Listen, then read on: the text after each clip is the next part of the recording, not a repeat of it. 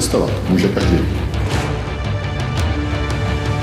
Dám tam nějaké doláče a v lepším případě nebudou mít vysklý inkoust a dají mi razítko vstupní. Stanovali jsme takhle v Tokiu, uprostřed města, asi v noci. A pak prostě tam stál tank, jeden na druhé straně druhý tank, pak tam bylo spousta vojáků. Chlapíci prostě s kalašníkovama tam kolem tebe pokuzujou v maskáčích a ty nevíš, co jsou zač. Narazí člověk na překážky, které třeba i doma nemusel řešit, ale to je v pohodě. Podcast Travel Bible. Ahoj, já jsem Matouš a vítám vás u podcastu Travel Bible. Pomalu se blíží další ročník Slow Travel Festivalu a vy už si teď zapište do kalendáře víkend 7. a 8. října. Ano, slyšíte správně, festival bude dvoudenní. Už loni jste psali, že byste v rámci Slow Travel Festivalu rádi navštívili víc praktických workshopů, tak je máte mít. Spojili jsme totiž síly s někým, kdo je v pořádání podobných kurzů a workshopů opravdový expert a je to portál Naučme se CZ. Podařilo se nám už sehnat i krásný prostory, na jeden den je to Hala C na Balabence, na druhý pak Impact Hub na Smíchově. A proč o tom mluvím zrovna teď? Tenhle díl podcastu je trošku netradiční. Uslyšíte záznam z mojí úvodní přednášky na loňském Slow Travel Festivalu, Přednášky o tom, proč vůbec cestovat pomalu a dlouho a proč se raději snažit pár míst poznat do hloubky, než vidět za co nejkratší dobu všechno. I letošní Slow Travel Festival totiž bude o pomalým a dlouhodobým cestování. Bude se mluvit hlavně o dobrovolničení, studiu, práci na cestách, digitálním nomádství a dalších způsobech, jak cestovat opravdu dlouho.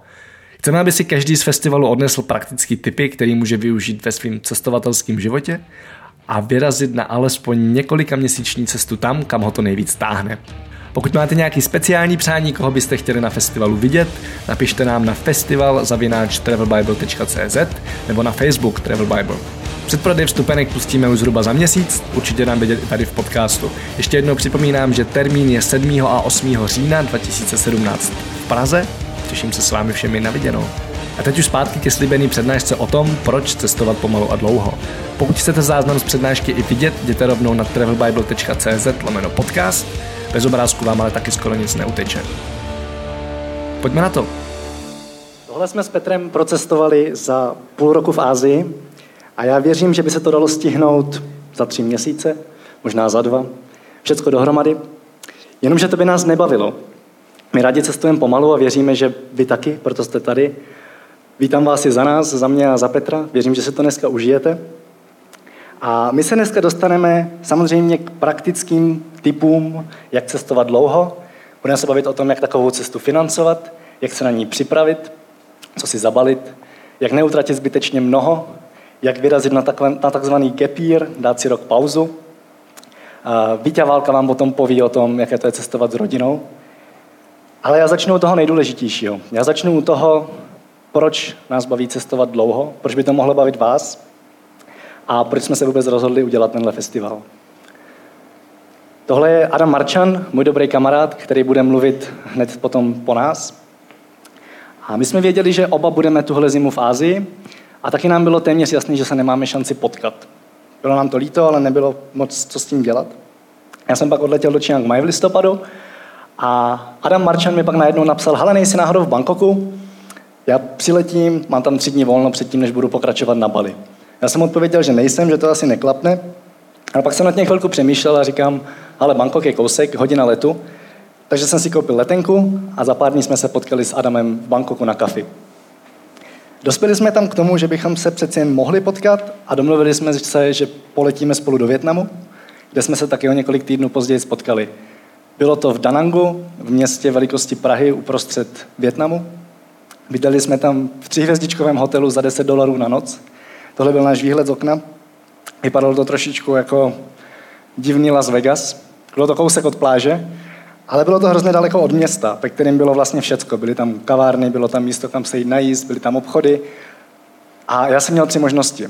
Já jsem buď mohl trčet na tom hotelu, chodit občas na pláž možná, nebo jsem mohl být závislý na Adamovi a na taxíkách, který tam nejsou úplně levný. No a nebo jsem mohl poprvé v životě sednout na motorku a začít ji řídit. Nemám řidičák, nikdy jsem motorku předtím neřídil, ale dopadlo to takhle. Do motorky jsem se zamiloval. Uvědomil jsem si, že to je ta největší svoboda, kterou minimálně v Ázii můžete dostat. A je sice pravda, že řídit tady v tom provozu. Prvních několik dnů byl docela nářez. Naštěstí jsem to zvládl. A byl to jeden z těch momentů, kdy jsem se fakt donutil vylézt ze své komfortní zóny. Já jsem se motorek předtím hrozně bál. Sedl jsem na ní a jel jsem. A komfortní zóna je věc, která se tady dneska bude hodně opakovat, proto nebudu mluvit o ní, ale budu mluvit o lidech. My jsme s Adamem každý den chodili na stejné místo na snídani, tady za tou milou paní, na nudle Miguang. Hned naproti měli stánek, kde dělali vynikající smoothie. Pak jsme chodili pracovat každý den do stejné kavárny Aroy, to byl takovýhle super výhled na trh. A všude si nás tam lidi pamatovali. Bylo to hrozně milý, protože my jsme přišli, oni nás zdravili, věděli, co si dáme. A když jsme třeba přišli pozdě, tak se hrozně divili, jak to, že jdeme pozdě. No a jednoho dne jsme hledali oběd. Jeli jsme podle nějakého větnamského foodblogu na místo, kde měla být hrozně slavná restaurace vegetariánská. Žádná tam nebyla.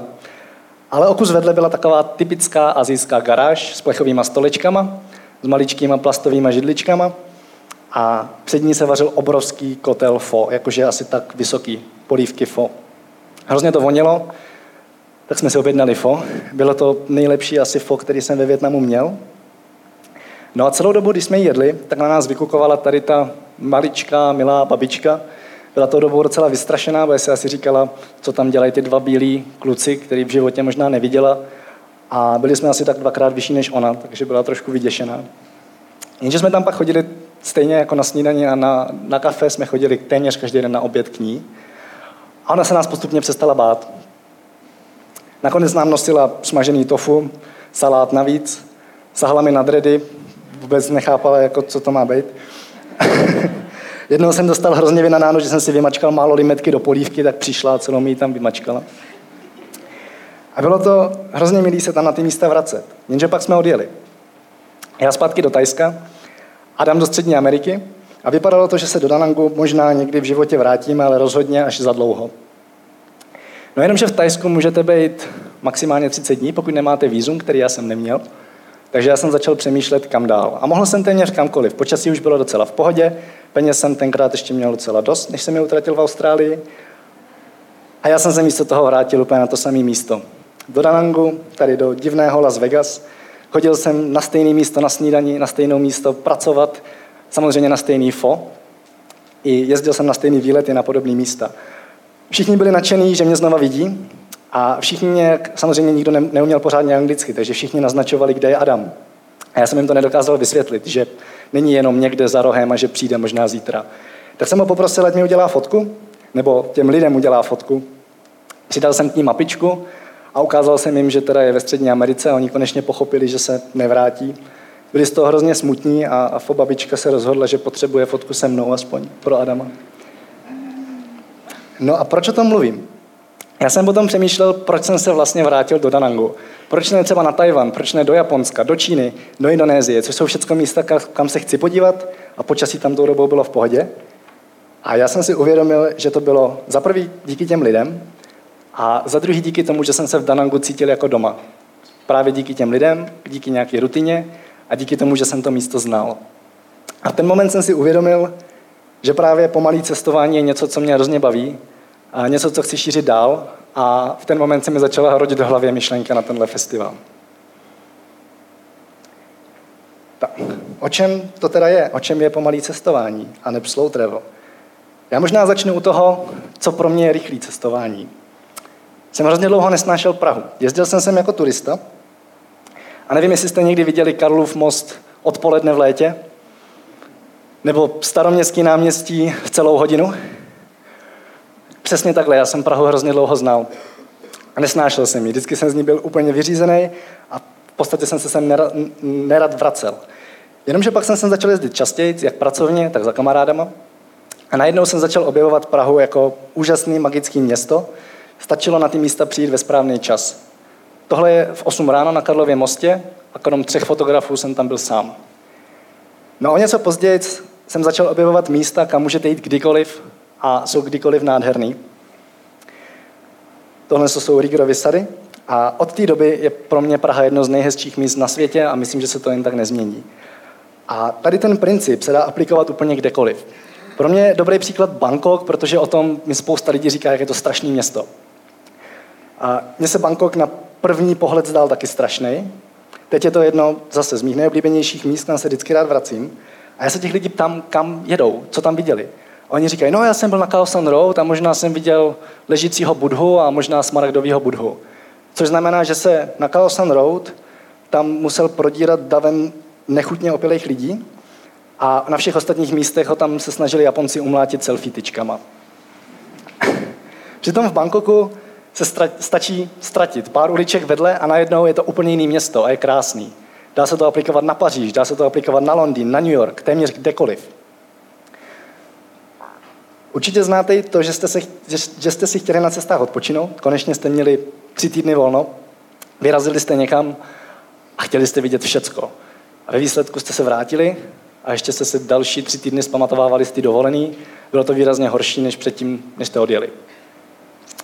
Možná se vám stalo i to, že jste utratili mnohem víc, než jste chtěli, protože najednou platíte za dopravu, platíte za jídlo, nějaký výdaje, se kterými úplně nepočítáte, občas si koupíte nějakou kravinu typu dešník s Eiffelovkama, to samozřejmě musíte v Paříži. A tady ty náklady velice rychle naskáčou. Jenže pokud cestujete dlouho, tak jasně, občas si taky koupíte kravinu, občas taky platíte dopravu, ale všechno se to rozloží. Takže ve výsledku, pokud vezmeme náklady na den, tak jsou výrazně nižší, než když cestujete klasicky. Takže co s tím, jak se dostat k pomalému cestování? Pro mě je to jednoduchý. Nebo teď je to jednoduchý. Je to o tom, že neřeším nějaký checklist míst, kam se chci podívat, ale místo toho se snažím místa, který mám rád, poznat co nejvíc. Mám pocit, že stejně nemůžete za celý život obět všechny země světa, nebo všechny místa světa, všechny země možná, jo, pokud budete hodně rychlí. A podle mě je mnohem lepší se právě zaměřit na těch pár míst a poznat je trošku víc do hloubky. Je tam i pár dalších věcí, které mě na pomalém cestování obrovsky baví. A ta, co mě baví asi úplně nejvíc, jsou přátelé. A nemyslím teď lidi, kteří vám vaří fo, nemyslím lidi, ke kterým chodíte každý den na kafe, nebo lidi, který potkáte někde v hostelu. Myslím skuteční přátelé.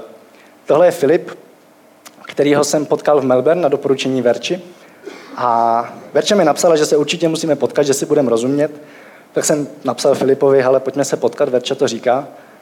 A Filip odpověděl, hele, já jsem hrozně busy, ale když to říká Verča, tak se musíme potkat. Domluvili jsme si 30 minut někde v centru na kafe. A po čtyřech hodinách jsme se vůbec nemohli rozloučit. Filip mě nakonec vezl domů, což v Melbourne znamená asi 30 km za jížďku, protože to je obrovský město. A pozval mě k sobě na víkend domů. Strávili jsme spolu super víkend, ale to, co tam bylo důležité, my jsme se bavili o tématech, o kterých se bavíte opravdu jenom se skutečnýma přátelema.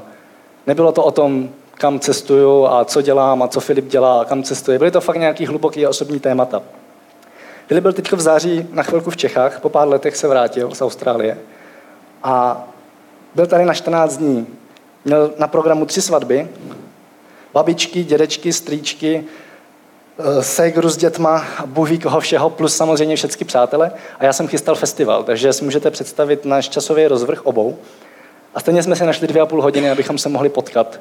Jeli jsme spolu vlakem z Prahy do Brna a za těch dvě a půl hodiny jsme se opět dostali k velmi hlubokým tématům, se kterými se bavíte, eh, o kterých se bavíte se skutečnými přáteli.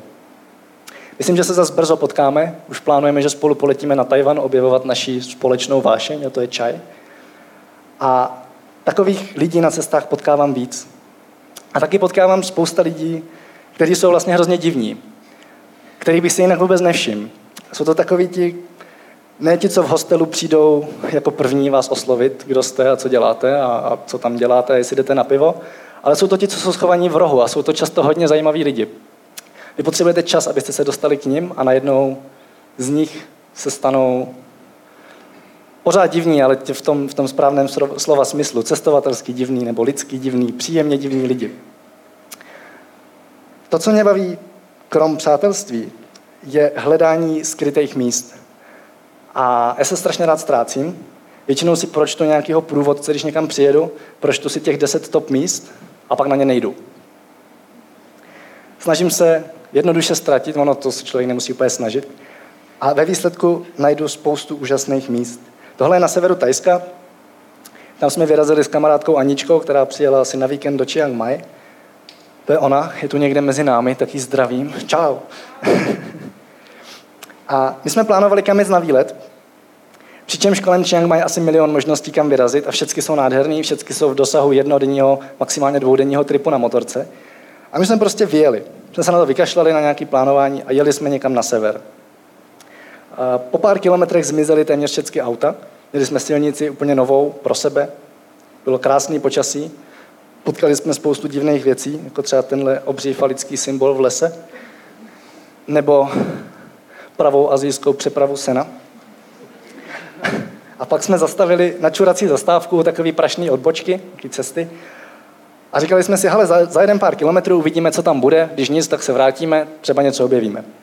Objevili jsme tohle a nejen, že tam byl krásný výhled, ale byla to skutečná azijská vesnička, dřevěný domečky nebo bambusový, nahátý děti, co se tam válí v hlíně spolu se slepicema a s prasatama. A to je věc, kterou v Tajsku úplně dneska neobjevíte. Přičemž my, když jsme do ní přijeli potom dolů, tak bylo celkem jasný, že oni nikdy neviděli bílého člověka. A pravděpodobně ho zase dlouho neuvidí. Tajsko je dneska rozvinutá země, bohatá, téměř všude vedou asfaltové silnice a objevit takovouhle vesničku je dost náročný. Jsme ji objevili úplně náhodou. To, co se mi taky líbí, vy si můžete všímat detailů, můžete si všímat drobností. Nikam nespěcháte, takže je vám jedno, že neuvidíte Eiffelovku a radši můžete hledat nejzajímavější kliky v Paříži. A to, co je super, někdy stačí se ztratit nebo popojit jenom kousíček od toho turistického místa. Tohle je v Mujne. A Mujne je jedna z nejslavnějších rybářských vesniček v Ázii, jezdí tam tisíce turistů za den. Je to takový divadlo pro turisty, rybí trh. A tam jsem byl náhodou taky s Aničkou. My jsme popošli asi dva kilometry vedle po pláži a najednou jsme tam pro ty lidi byli atrakce. Bylo vidět, že tam turisti vůbec nechodí, nebo skoro vůbec. Byli tam všichni hrozně milí a rádi se fotili, což v té turistické vesničce moc bez peněz nešlo. Když jsem byl v Melbourne, tak místo toho, abych chodil na pláž nebo koukal po památkách, tak jsem si vyhradil několik dnů a prostě jsem chodil po grafity. Je jich tam spoustu. A když jsem byl v Hanoji, tak jsem tam s kamarádem Tomášem objevil takovou silnici, kde místo aut a motorek jezdí vlak.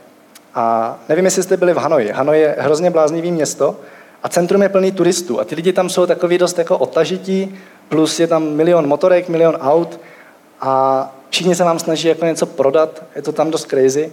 A najednou tady v té uličce, která byla o pár ulic vedle, oproti tomu centru, tak lidi byli úplně jak vyměnění. Usmívali se, nebáli se nás, rádi se fotili, to není v Hanoji obvyklý. I tu slečnu jsme vyrušili ze sprchy. No a krom míst je to i o kultuře. Eh, spousta věcí o nějaké kultuře pochopíte až po delší době, co tam jste. Často vám to řeknou místní, anebo si to postupně uvědomujete tím, že tu kulturu trošku pozorujete. Tohle je opět zpátky kousek od Danangu. A já jsem tam, když jsem tam byl po druhé, tak jsem tam potkal Američana, který tam žije, vzal si Větnamku. A on věděl, že mám rád ústřice, tak mi pak říká, hele, tady kousek nedaleko, pár desítek kilometrů je ústřičná zátoka. Prodávají tam 3 kila ústřic za 17 korun, tak jsem říkal, tam jedu, musím. Vyrazil jsem s kamarádama Slovákama, přijeli jsme k zátoce, skutečně tam chovají ústřice. Viděli jsme, jak to dělají, mají to nalepené na pneumatikách, je to docela zajímavý. A protože jsme ještě neměli hlad, tak jsme říkali, hele, objedem to, něco nafotíme a pak se vrátíme někam, kde se budeme tím najíst. Po cestě nás zastavila taková partička Větnamců, jestli se s nimi vyfotíme, což se vám ve Větnamu bude stávat pořád. Jsme se vyfotili, si tak 100 fotek jsme udělali a oni nás pak pozvali na oběd. Měli jsme výborný ústřice, spoustu jiných zvláštních rybích věcí. Čtyři hodiny jsme se bavili, aniž by oni uměli anglicky a my větnamsky, jenom přes Google Translator, je to úžasná vychytávka. Pak za nás zaplatili, zaplatili 50 korun za sedm lidí po čtyřech hodinách jídla a pozvali nás, jestli s nimi ještě pojedeme k vodopádu, který je nedaleko. Jsme říkali jasně, rádi. Přijeli jsme k vodopádu a větnamský vodopád vypadá takhle. Všude tam sedí lidi a jedí. My jsme samozřejmě sedli, kluci tam objednali jídlo a zase jsme jedli. Já jsem si tam uvědomil, že francouzi se ze svojí posedlostí jídlem můžou jít zahrabat, protože posedlost u Větnamců je naprosto neuvěřitelná. Strávit celou neděli jenom jedením, to asi žádný jiný národ neumí. Takže je to o kultuře, je to i o jídle. Je to i o tom, že můžete zkoušet nové věci. Třeba právě v tom jídle je vám jedno, že neskusíte zrovna dneska to nejslavnější jídlo toho místa, prostě si náhodou objednáte z jídelníčku. Můžete se i učit nové věci dlouhodobě. Petr bude mluvit o klukách, který byli tři měsíce v Chiang Mai a jeden z nich tam byl jenom proto, aby trénoval tajský box. Je to celkem běžný. Potkal jsem lidi, kteří byli v Austrálii na půl roku jenom proto, aby se naučili surfovat. Potkal jsem holčinu, která byla na rok v Latinské Americe, aby se naučila španělsky. Že můžete zkoušet nové věci, můžete se učit. A to, co je úplně nejlepší, pokud cestujete pomalu, tak po nějaké době zjistíte, že vám vaše hlava přestane říkat takový to, ale jsi 10 tisíc kilometrů od domova, měl by si jít tam a měl by si vidět tohle a měl by si Bůh ví co všecko. Mně se to stalo několikrát. Obzvlášť, když jsem byl poprvé v Tajsku, tak jsem měl pořád v hlavě ten pocit, musím, musím někam, někam jít. Dneska vůbec. Je mi úplně jedno, že strávím dva týdny na jednom místě a nepoznám skoro nic. Protože najednou z ničeho nic. Ta samotná cesta je cíl a tím pádem neřeším checklisty, neřeším, kolik zemí jsem projel. Mě se na to furt novináři ptají, to je tak hloupá otázka podle mě. A já jsem k tomu nedávno našel úžasný citát. Je od Rolfa Potce, což je autor knížky Vagabonding, kterou hodně doporučuji k tomuhle tématu. A ten citát říká, cestování není o efektivitě. Je o tom odevřít se novým zkušenostem, protože mnoho nejlepších zážitků přijde náhodou. Když nejste otevření novým situacím, když se občas nejste ochotní ztratit, nikdy nezažijete to, co cestování skutečně nabízí. A teď zkuste slovo cestování nahradit slovem život. Život není o efektivitě. Je o tom odevřít se novým zkušenostem, protože mnoho nejlepších zážitků přichází náhodou. Pokud nejste otevření novým situacím, pokud nejste ochotní se občas ztratit, nikdy nezažijete to, co život skutečně nabízí. Já věřím, že pomalý cestování nás učí žít. A taky věřím, že pomalý cestování nás učí být šťastný. Děkuji. Předám slovo Petrovi.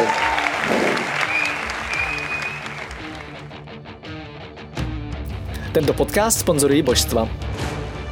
A je jí hodně. Travel Bůh, Ježíš, Buddha, Shiva s Višnou, Alák s Akbarem, Dayak, Batak, Torea, Asmat, Adonis, Apollo, Krteček, Artemis, Athena, Dionysus, Ferdam, Ravenec, Eos, Hermiona, Poseidon, Batman, Serena, Zeus, Indiana Jones, Loki, Thor celá ta sebranka ze severu. Díky. Travel Bible je prostě boží. Ať si cestovatel začátečník nebo pokročilý, najdeš v ní hromadu typů, díky kterým bude tvoje chuť vyrazit posílena, volný čas prodloužen a náklady sníženy na minimum. Amen. E, teda letadlo. Co se v Travel Bible dočteš? Spoustu věcí. Třeba, že potřebuješ výrazně méně peněz, než se říká, a že už je asi i máš. Kde a jak sehnat ty nejlevnější letenky, kde bydlet a jíst, aby peníze na 14 dní pohodlně pokryly víc než měsíc. Jaké uzavřít pojištění, aby se nikdy nedostal do maléru. Jaký vybrat účet a kartu, abys nemusel za výběry zahraničí platit ani korunu. Zjistíš, jak chytře využít vlastní bydlení, komu svěřit psa, nebo jak uschovat své věci zatímco budeš na cestě. Přesvědčíme tě, že nemusíš hned končit v práci a přesto můžeš cestovat několik měsíců. Uvidíš, že můžeš jet sám a přitom se tak necítit. Naučíš se, jak putovat klidně půl roku s jedním baťohem, nebo jak všechno dostat jen do příručního zavazadla. Ukážeme ti taky, jak a kde si v zahraničí přivydělat, jak psát cestovatelský blog, nebo jak pracovat na dálku. To všechno a ještě mnohem víc se dočteš v knize. Ještě si tu? Tak šup na travelbible.cz, travelbible.cz a potkáme se na cestách, protože cestování je prostě boží. boží.